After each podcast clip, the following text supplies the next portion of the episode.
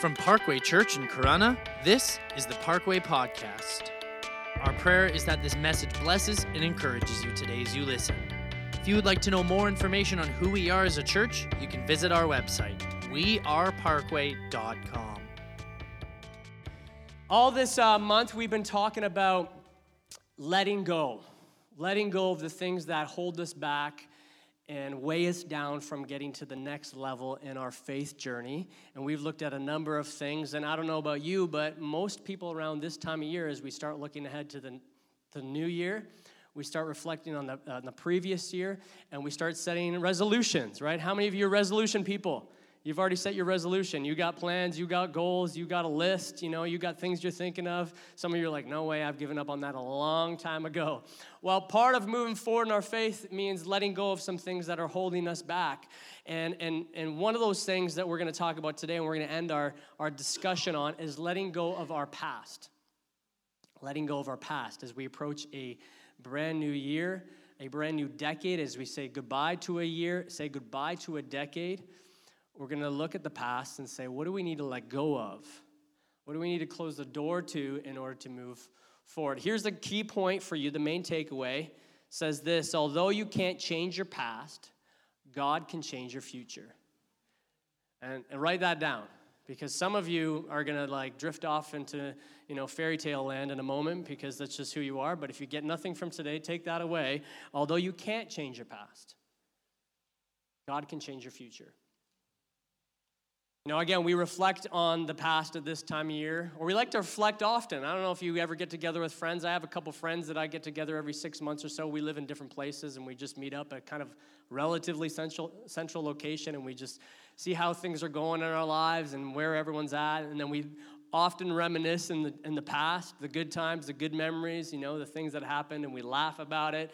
You know, we, we get together with family around the holidays as well, and maybe you look back on, we're, we're trying to put together, I say we, but my wife is trying to put together photo books for our children just so they can, we can look back and see how they've grown over the years. We like to look back, right? You know, as a church, I look back over this year and see the things that have happened this year. We've seen, we've seen 11 baptisms this year. That's amazing. For, for, for our church, that's amazing we know of at least 12 decisions for people to follow Jesus as their Lord and Savior. That's the ones that I've told us. Yeah, come on, you can clap for that. That's, you know, the Bible says there's more celebration over one, over one that gives their life to Jesus. We've seen at least 26 guest cards filled out, but we've had many people come. We've seen vision set forward and implemented, and a lot of you have taken hold of. When we look to our past as a church, we celebrate and we get excited but there are some things that we'd like to stay in the past. Right? Maybe you made really bad gravy one Christmas year and your family doesn't like to let you live it down and they keep reminding you of that gravy. Maybe you made a really bad joke in a sermon one day like me and those comfortable enough like to remind you often of that joke. The funny thing about our past is that it doesn't always stay in the past. But the thing about that is some of it isn't so funny. Maybe you made a, a poor financial decision and you are living in regret every day. Maybe you betrayed a spouse, and no matter how many steps you take to move forward, you can't move forward. Maybe you have a bit of a temper problem, and you said something to a loved one, and you immediately regretted it, and they'll never forget it. Maybe for you, it's that maddening, recurring cycle of sin you keep saying, I won't do it, I won't do it, but then you do it again. Maybe it's the expectations you had for yourself years ago and how your life would look, but then you look at your life today and it's nothing like you expected. If for anyone, if anyone understood this, I believe it was Peter, one of Jesus' disciples found in Luke chapter 22. See, Peter had some really good moments. The, the most prominent one that I think of is when he walked on water. There was a point in Peter's life when he was so focused on God, so focused on Jesus, that he defied the laws of gravity and stepped foot on water and didn't sink. That's a good moment, right? You know you're focused on God when you can walk on water, right?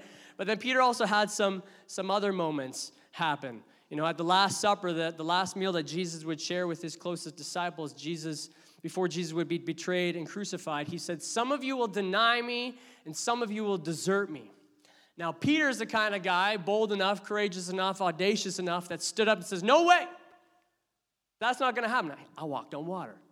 I walked on water. There's no way. And he actually says this in Luke chapter 22. He says, I'm ready to go with you to prison and to death. And then, if you know the story, Jesus looks at Peter and says, Peter, before the night is over the rooster crows, you're going to deny me three times. The night goes on. Jesus is arrested. He's brought before the high priest. And Peter follows at a distance, right? To prison and to death. He had expectations. It's the middle of the night. Some had started a fire in the courtyard to keep warm. Peter, like anybody, we were attracted to fires, right? We're like, flies. We're attracted to a bonfire. Let's go and warm ourselves up. He warms himself by the fire, and there's a little girl there. Says, Hey, you're one of them. And he doesn't say, Yes, to prison and to death. He says, Woman, I don't know him. Later on, someone else saw him and says, You're one of them. No, I'm not. Man, I don't know him. It says about an hour later, a third person recognized his accent. It says, You gotta be with him. You're Galilean. But Peter's response was, Man, I don't know what you're talking about. And then here's what it says in Luke chapter 22, verse 61. It says, Just as he was speaking, the rooster crowed. The Lord turned and looked straight at Peter. Come on, imagine that moment. Then Peter remembered the word the Lord had spoken to him before the rooster crows, Today you will disown me three times. And then Peter went outside and wept bitterly. So imagine that. You've walked with Jesus for three years. You're a disciple, you're a Jewish disciple of a, of a Jewish rabbi, which meant you spent almost every waking moment with this person for three years you've seen miraculous things being performed you've seen you've seen wonders and you've seen things that other people are like that's impossible happen before your very eyes you saw you saw jesus take a few loaves and some fish and break it and it just kept going and it kept going and it kept going it kept going until you had more at the end than you did at the beginning you've seen all these things you walked on water you're having a last meal with jesus just before he's arrested, you're like, man, I've seen so much. This guy's the king. I'm going to prison and to death with you. No way am I going to deny you. No way am I going to desert you. And then this all unfolds and this all happens. You've denied him, and he's staring right at you. How would you feel if you were Peter?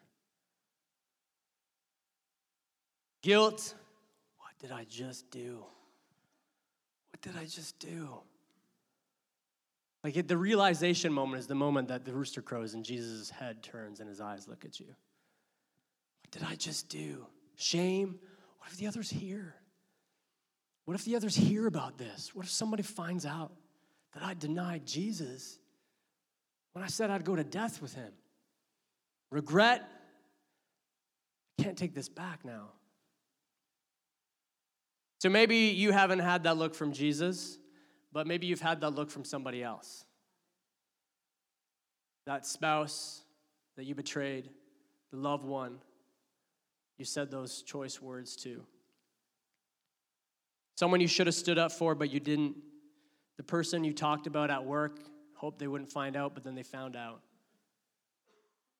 It's the thing you did that every Christmas you're reminded of. See, while we can't go to our past, our past has a way of reminding us of the things we've done.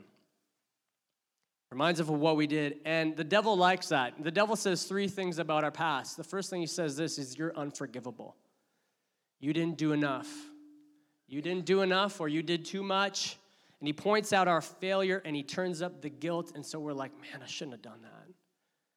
Shouldn't have drank too much. I Shouldn't have worked too much. Shouldn't have stolen, but I did. Second thing he says, it says, You're unlovable. If people find out what you did, they wouldn't like you. People really knew that, that you had spiritual doubt, they wouldn't love you. If they knew what happened when you stepped away from this church, they wouldn't treat you the same. You're not lovable. He says you're unforgivable, he says you're un- unlovable, and then he says you're useless says you're useless. He's like, You think that all the mistakes you made, that God can use you? Look at all the mistakes you've made.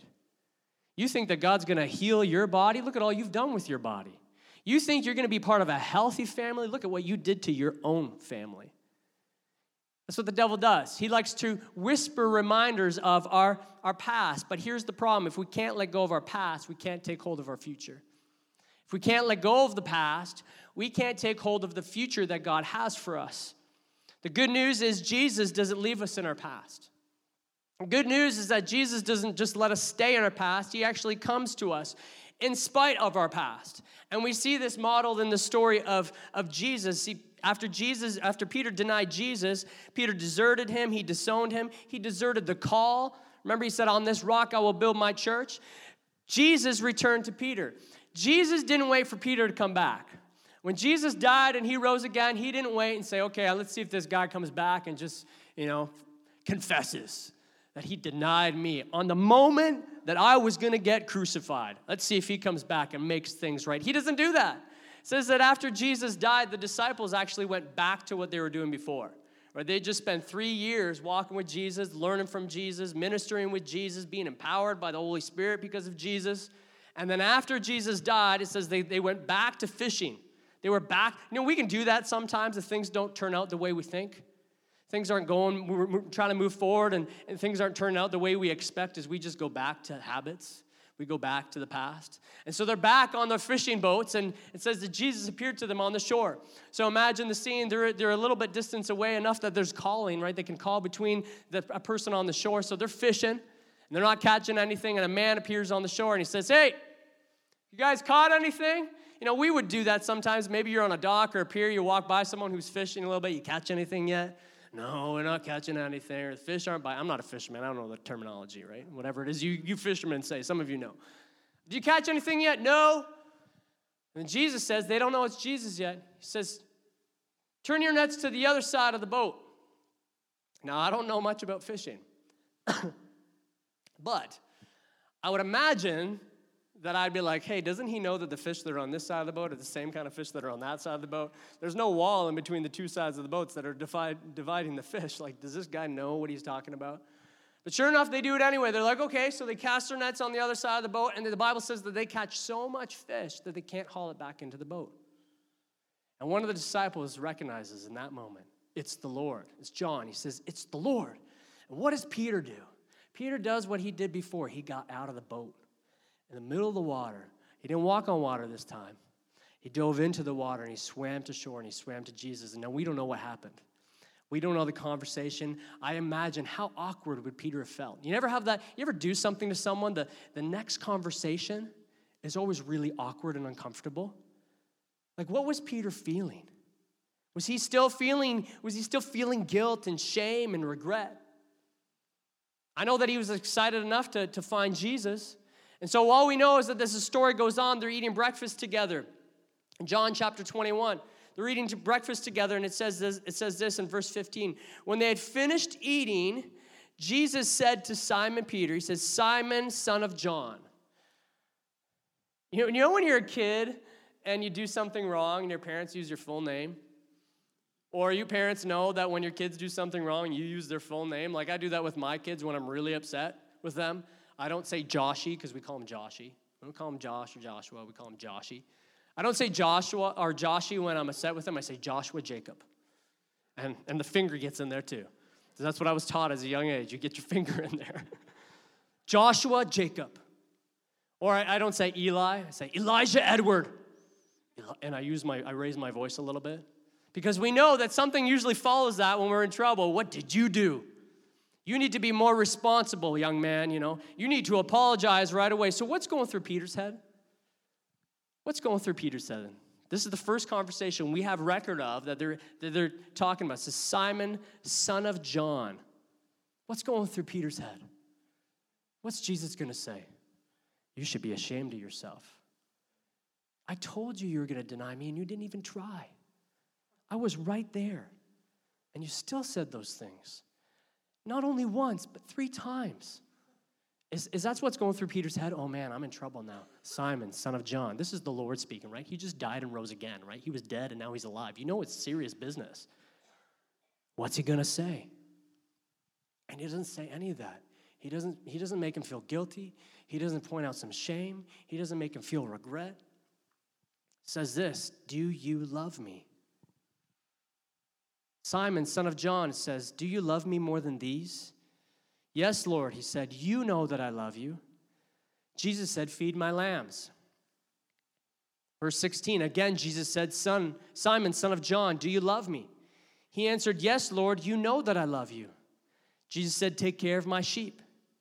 The third time he said to him, Simon, son of John, do you love me? See, Jesus didn't just ask him once, he asked him three times. Now, if you know the story, I, I, I sometimes think, did, did Peter remember that he denied Jesus three times? Is he putting a connection together in this moment, like thinking, oh my goodness, he's asking me three times? What we do know is that after the third time that Jesus asked him, Peter was hurt. Peter was actually hurt. His feelings got hurt. It says Peter was hurt because Jesus asked him the third time, Do you love me? And Peter said, Lord, you know all things. You know that I love you. See, Jesus could have ignored it. Oh, it's in the. Just, let's just leave it alone. I'm just going to pretend it didn't happen. He could have yelled at him. He could have put him in his place. He could have said, You need to do this, this, and this, and make amends. But he didn't. He just kindly addressed it, even though it hurt Peter's feelings. And that made me think you know what? God is more concerned about lasting healing for you than he is your short term feelings. Jesus is not afraid to hurt your feelings if it means that it's going to heal you and set you up moving forward. He understands that when you have a wound, you got to clean it out. I'm trying to teach my kids this that when they get a little cut, we got to clean it. We got to clean it, and we got to bandage it up, and it's going to sting a little bit. It's going to hurt a little bit, but it's going to be better in the long run. And they have a hard time grasping that, that the pain, the momentary pain that they're going to feel in this moment is actually going to set them up to a better, lasting healing. Jesus understood that. I need to address Peter in this moment. I'm going to do it kindly, I'm going to do it lovingly, but I need to address him. It's going to hurt his feelings a little bit. Don't be upset when Jesus hurts your feelings. When, you, when, when, when maybe you feel the conviction of the Holy Spirit come upon you because something happened. Because God is more concerned about your future. God is more concerned about your character. He's more concerned about you moving forward in faith in your faith journey than he is about your feelings getting hurt. So he does it pretty kindly. So, how do we let go of our past? Because although we can't change our past, God can change our future. And if we don't let go of our past, we won't take hold of, of, our future. So, how do we let go of our past so that we can step into the future that God has for us? Two very simple actions for you. Number one is close the door to your past. If I had a physical door here, I'd close it right now for a symbolic effect. Close the door to your past. And you do that by recognizing this and accepting this that God's grace is bigger than your sin. I remember one time I'm putting my boys to sleep. I think it was Eli when he was maybe about three or four. And we were, we were praying that God would protect him and watch over him because kids are often afraid more at night than they are during the day. You know, so we're asking that God would protect us by sending angels to the windows and the doors and all over the house so that no boogeyman can come in, you know. And, and, I, and we do this, we do this often. And I remember this one time with Eli, we were having this conversation. I said, Did you know that God is bigger than all the things that you're afraid of? And it was like this, he forgets it now, but it's like this moment of like realization. He's bigger than my fears. He's bigger than the scary monster. He's bigger than what I'm afraid of. And there was like a smile of joy that came on his face because he realized and I think the same needs to, we need that same kind of realization that God is bigger than your sin. That his grace for you is bigger than your sin. That his grace for you is bigger than your past, than your mistakes, than your hurt, and than your pain. And how do I know this? First John chapter 1 tells me. Says, But if we confess our sins to him, being God, he is faithful and just to forgive and to cleanse us from all wickedness. Notice that it doesn't say that if you beg, if you beg, if you feel shame and guilt, and if, if, you, if you do this and, and if you stay away from God for a while, He'll forgive you and cleanse you. It doesn't say that. It doesn't say that is if you inflict some pain on yourself, maybe avoid church for a while, God will forgive you and cleanse you. It says if you confess your sins to Him. You know, we're trying to teach our boys. Joshua's having a little bit of an issue with lying lately. And so we're trying to teach them that if you're honest about it, there's less consequences. You know, if you come and tell us, there might be some consequences depending on what you do, but it's going to be better. It's going to be better, buddy. But when you lie about it and when you hide it, because we know he's four, he's not getting away with it, right? Like, we know everything that happened before he even knows it happened.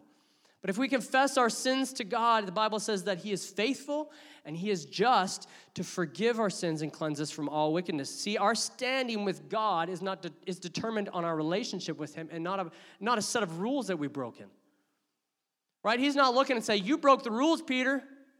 You broke the rules. You need to make sure you do X, Y, and Z. Make sure you do this for me. Make sure you stay away from a little bit. I got you got to feel guilty. You don't feel guilty. You got to feel a little bit more guilt, a little bit more shame. You got to have regret for a while, and then maybe I'll consider. He doesn't say that because based on relationship. I love you, Peter.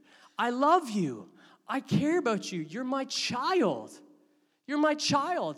And so my your standing with me isn't based on the rule that you've broken, it's based on the relationship that we have. You don't get it, Pastor Call. I've lived a lie. I've cheated. I've stolen. You don't know what I've said. You don't know what I do when I leave these, this church, when I leave this room. I've walked away from God. I've done too much with my body. I've had an abortion. I've made the wrong deal. Do you know what? I probably don't get it. But I look at the conversation that Peter had with Jesus. Peter says this to Jesus. He says, when Jesus asked him the third time, Peter says, Lord, you know all things. Jesus knows what you did. God knows what you've done. He knows the mistake you've made. He knows the mistakes you've made. He knows everything. He knows the deal that you made. He knows what you said to your spouse. He knows what you said to your kid. He knows how you treated your coworker. He knows everything that happens when you walk out these doors. He knows it all. He's like Santa, but better.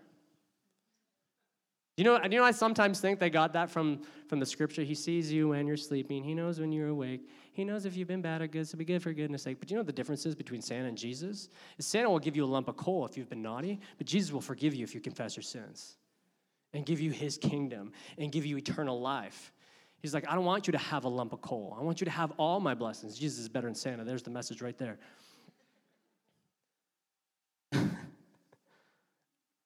you know all things, Lord, Peter says.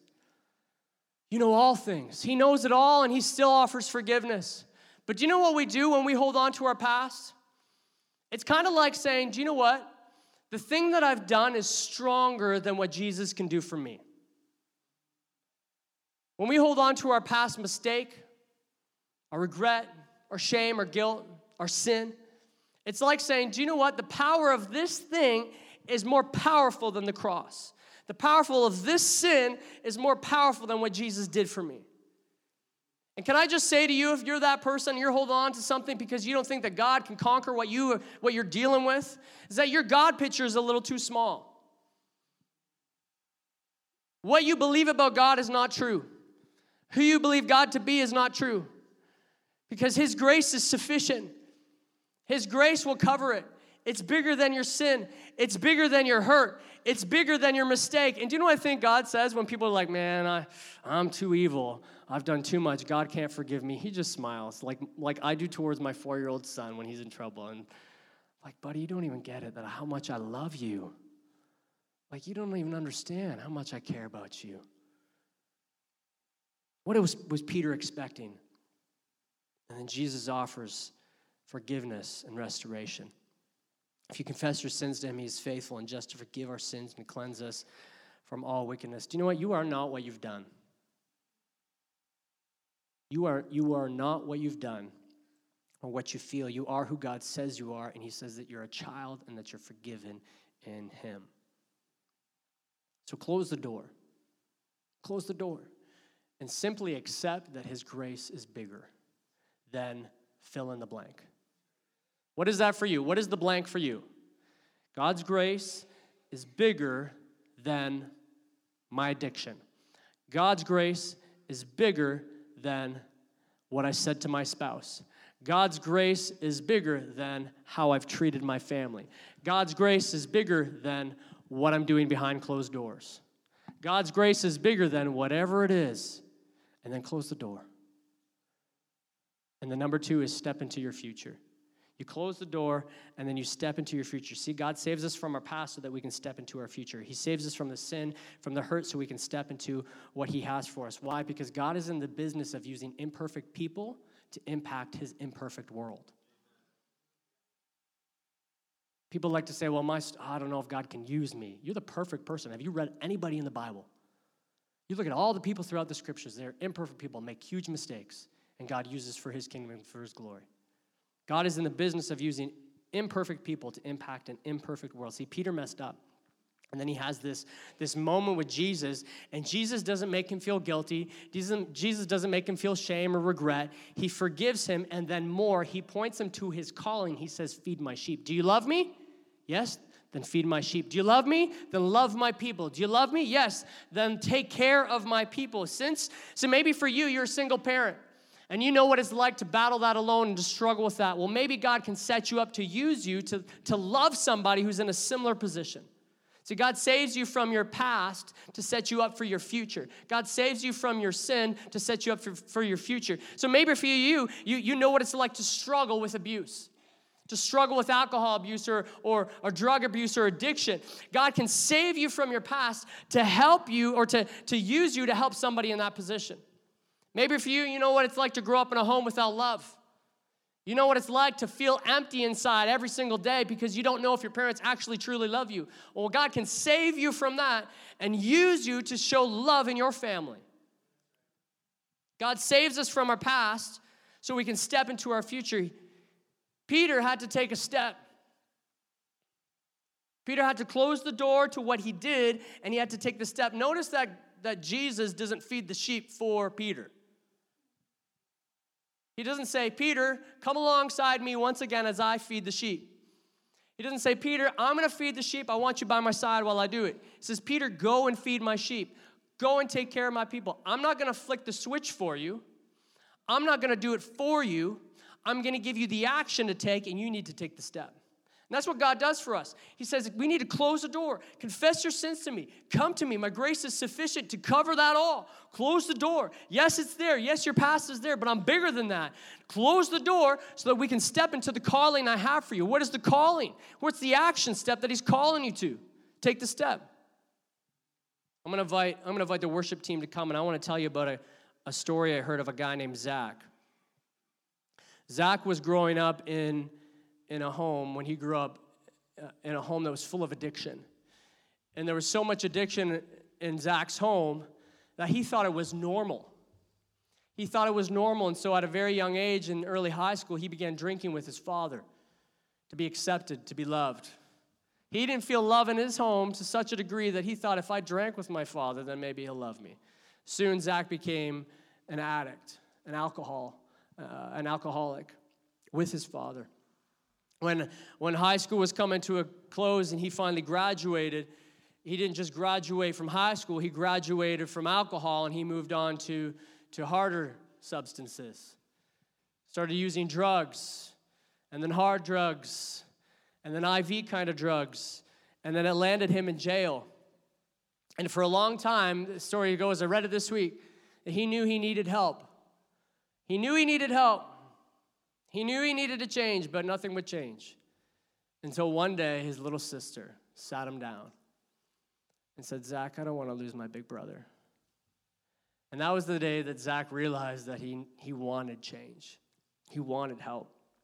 And so he checked himself into a rehab program, into a treatment center. And part of the program was to attend a church. And as he attended that church, he, he encountered Jesus and it changed his life. And he recognized that I need to close the door to my past in order to step into my future by making Christ the center of my life. And in order for me to, to close the door and to step into, I got to make him the center of my life. So that started a life change for, for Zach about four or five years ago. Since then, he's been clean. And now, one day, as Zach was sitting in the re- rehab house, God spoke to him, and he says that God said, I want to break the cycle of addiction in your family by, by ending it with you. And I want to use you to help make that change in others. save him from his past, to help him step into his calling. So now Zach runs a rehab house for young men overcoming addictions four or five years later. God uses imperfect people to, imper- to impact an imperfect world, and his qualifications are not a perfect past, but the presence of a relationship with God in, in your life. It says to Peter, Do you love me? Yes, you made a mistake. Yes, you denied me at my moment. We locked eyes. Do you love me? Yes. It's the center of his life. Yes, you're the center of my life. Then go and feed my sheep. Go and take care of my people. Can I ask you a question this morning as we end 2019, as we look ahead to 2020? What is God calling you to? Sometimes we're always looking at the past that we have a hard time looking to the future, but just pause for a moment. Don't look at the past mistake. Don't look at what you've done. Don't look at where you've been. Don't look at any of that. Look ahead. What is God calling you towards? I don't care how old you are. I don't care if you're 13 in this room or 83. What is God calling you towards? When you look ahead at 2020, what is God calling you towards in 2020? What is God calling you to step into in 2020? Some of you already know it. You've had the conversation with Jesus where he said, Feed my sheep. He's told you what it is. Some of you may not know, but I can tell you one thing He's got a call for your life, He's got a purpose. He saves you from your past to set you up into the calling He has for you. Some of you are already there. You know what I'm talking about. You're on the other end. You're walking in the calling. You're like, Amen, brother. I know that. I'm there. What is God calling you towards? Here's what I want us to do today. Before you leave today, there are sticky notes at the end of this aisle. At the end of this aisle, I want you to take a sticky note. Before you leave today, just grab one on your way out. And I want you to write down what you believe God is calling you towards. If you don't know what it is, just write down God's call. And then what I want you to do is I want you to stick that on the door of your house or whatever is door that you leave every morning. So that every single day, when you get up and you go to work or you go to school or you go to coffee or whatever it is you do throughout that day, you can recognize that you're not going to work and you're not going to school and you're not and you're not going out for coffee, but you're stepping into God's call. Right? It's, it's again, it's, it's symbolic. We just saw some baptisms today. They're symbolic, an outward expression of an inward change. That's what this is. It's a, it's a, I'm seeing God's call as I walk out these doors. I'm stepping into my future. I'm stepping away from my past and I'm stepping into my future. What is God calling me towards? But in order for that to happen, there needs to be change. In order for you to step into what God's calling you towards, in order for you to step into your future, you have to close the door to the past. You have to let go of the past. Can't hold on to it. You know, if I hold on to the railing in my house and I try to walk out the door, it's not going to work. Sometimes my kids hold on to my hand, right? Daddy, don't go! I have to let go. I'm not letting go of my kid forever, right? Just for the day, just for a couple hours. But I have to let go. I have to let go in order to take the step. You know, when Peter was in the boat, and Jesus was on the shore, John yells out, It's the Lord. He had to let go of the boat in order to go to shore. If he clung to the boat, if he clung to his past, if he said, You know, I can't see him because of what I've done, he would have never been restored, and a calling would have never been placed on his life. And we wouldn't know Peter as we know him today. But because he was willing to let go of the boat, let go of the past, and say, It is more important that I go and meet with Jesus right now than what I've done to Jesus, he was restored. He was forgiven, he was restored, and set up. So, what is the thing that you need to let go of? I know it's the end of the year and it's gimmicky and we're beginning a new year, but what is the thing that you need to close the door to in 2019? What is the thing you need to let go of? Maybe it's something physical. Maybe it's just a mental roadblock for you. Maybe it's shame. Maybe it's guilt. Maybe it's regret that you just need to say, okay, I'm closing that door. Lord, I did that. I made mistakes. Forgive me. And the Bible says that He is faithful and just to forgive, make Him the center of your life, and then you can step into the future He has for you. So here's what I want us to do just before we leave today. I'm going to pray, but if that's you today, you have something you're like, I, I got to let go of something in my past, and I want to step into the call that God has for me. Here's what I want us to do I want you to come forward, and we're just going to say a simple prayer, and then we're going to be dismissed. Does anybody want to, you know, anybody want to close the door to their past today? Can I just say I got some stuff in my past I got to close the door to? It's not just one thing, I got some stuff. Does anybody want to step into the future God has for them? I do. Anybody? Few of us. God has a call for your life. There's a reason that you exist. 2020 is not just a year for you, there's a purpose for that year for you. God has a reason for that year for you. You're still here, which means there's purpose. There's breath in your lungs, and you're like, it's not very much breath but there's still breath. He has a reason for 2020. So if that's you today, you're like, I, I want to close the door to my past and I want to step into my future. Or you're like, I've already closed the door to my past, but I want to step into God's call for my life. I just want you to come forward. You just fill this space and we're going to pray. Right now. You can come right now.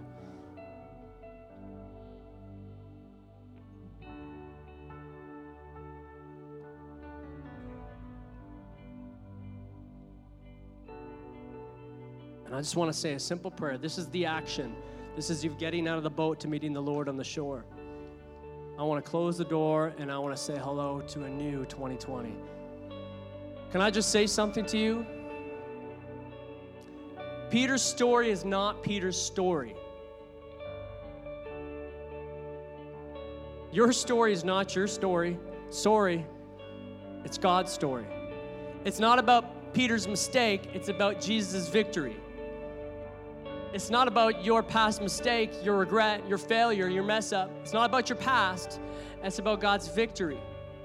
And that's what we're claiming hold to this morning. No longer is it about my story, but it's His story. No longer is it my story, but it's His story. So I close the door to the past and I say hello to the future. Father God, in the name of Jesus, Lord, we just pray that you would give us strength in this moment, God, to close the door to whatever it is, God. And you see every person here. You, God, you know those who haven't even stepped foot to the front, but, but are in the same position, God. We got things that we're holding on to. We got things that we need to let go of, God. Maybe that's maybe that's regret because of a mistake or something that was said or done, Father God. Maybe that's shame or maybe that's guilt. Maybe it's sin. Lord, you know. You know it all. And so, in the name of Jesus, would you give us the strength to just close the door, to make you the center of our life, God, to confess our sins to you, so that we can receive, God, the calling you have for our life, so we can step into the future that you have for us. So, in the name of Jesus, we commit this moment saying goodbye to whatever it is. Yes, it's there. I can't change the past, but God can change my future. I can't change what I've done, but Lord, you can change the future. So, in the name of Jesus, give us the strength Give us the power. Give us the vision. Give us the clarity to go and pursue the call that you've placed on our lives in Jesus' name. And as we've seen throughout, I know our, our brother Bob was praying this, Father God. We talked about it this morning, Lord, in our, in our rally and in, in the prayer huddle, Father God, that it's, it's not about our ability. It's about your strength and your power in us. So, Holy Spirit, in the name of Jesus, would you fill every person who wants to get a hold of their future? Would you fill every person with the power and the ability to do so? In Jesus' name. In Jesus' name. In Jesus' name. And everybody said, Thank you so much for listening. We hope that this message brought you closer with Jesus and gave you a better understanding of your walk with Him today. If you would like to know more about who we are as a church, you can visit our website, weareparkway.com. You can also like us on Facebook and follow us on Instagram at parkway.church.